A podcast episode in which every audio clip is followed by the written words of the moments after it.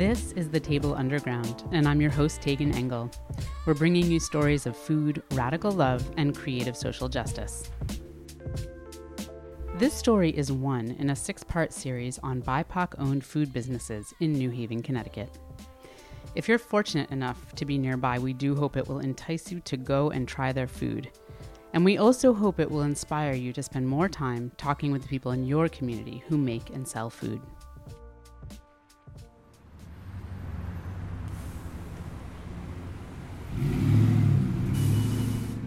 My name is Sandra Harris Pittman.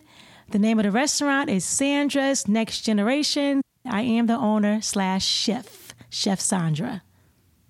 And I guess I'm her sidekick, her husband for 39 years, Miguel Pittman. I guess my title would be manager. Yes, because I'm not the chef. My wife is the chef.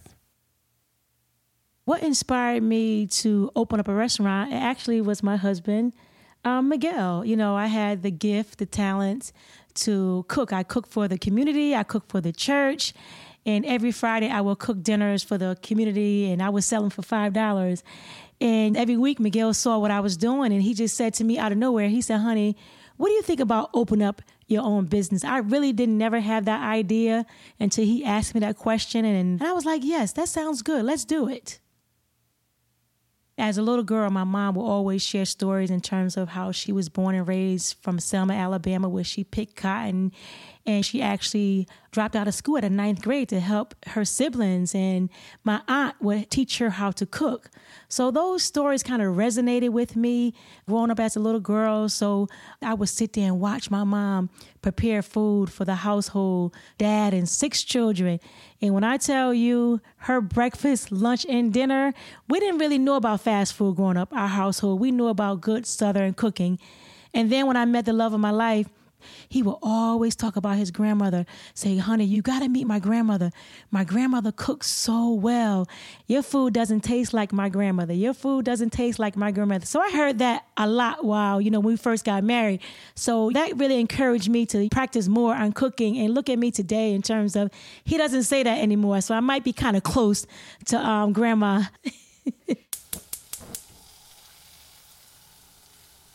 I pay attention to my customers.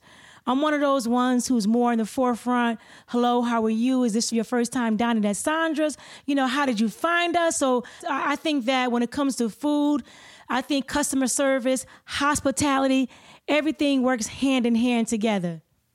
I'm just happy to be a, a part of her vision and to be able to contribute based upon the gift and the talent that I have in terms of management, marketing, and doing projections for the business and always keeping my hands on the pulse of the business, not only with our business, but business in general, watching the economy. So I guess we make a good team. We balance each other, and that's one of the reasons why we're still together after 39 years.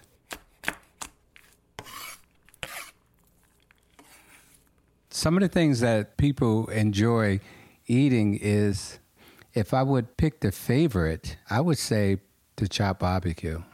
But also, we do offer turkey chop for the folks that don't eat pork, and a combination of the candy yams and the collard greens and the black eyed peas. So it's amazing how you put those items together and it creates a flavor by itself. And that's why they call it soul food because it comes from the soul. I would say the most popular dish is a church plate. That's four sides one meat, fried chicken, collard greens, mac and cheese, candy yams, and black eyed peas. I love to cook. I think it's important not just to focus on your own culture, just learn different types of cultures of food and just add a little twist to it. For example, my empanadas. When people actually see it on the menus, they like, no way, soul empanadas? What is soul empanadas? Soul meaning collard greens, macaroni and cheese, candy yams. So I put some soul inside the empanada, just being different and thinking outside the box and really creating something different.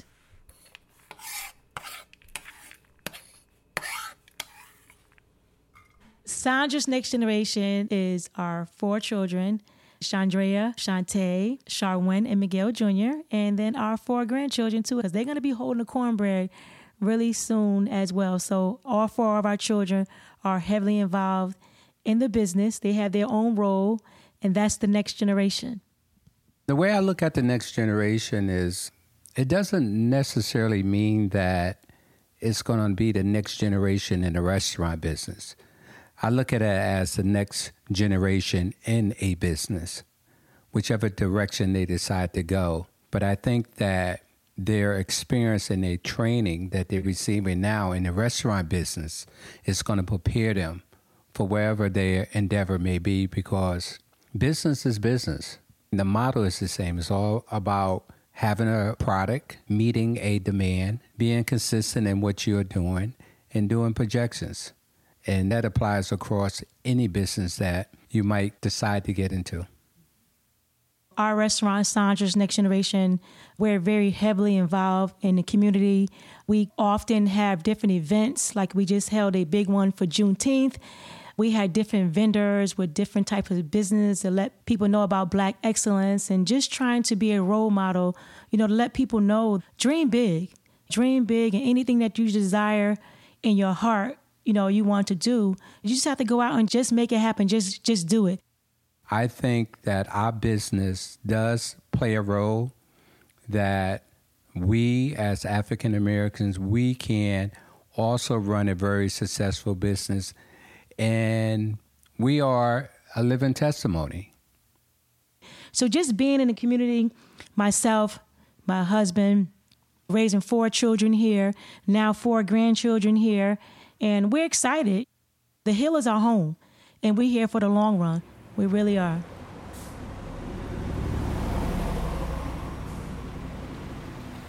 This story series was sponsored through the Yale School of the Environment and produced by me, Tegan Engel.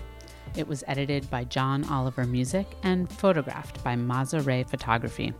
We hope you'll go to our website, thetableunderground.com, to check out her beautiful photographs, see the transcripts, and a lot more info there. You can listen to this and the other stories wherever you get your podcast, as well as on our website. Many thanks to each of these business owners for making time and space to share your stories.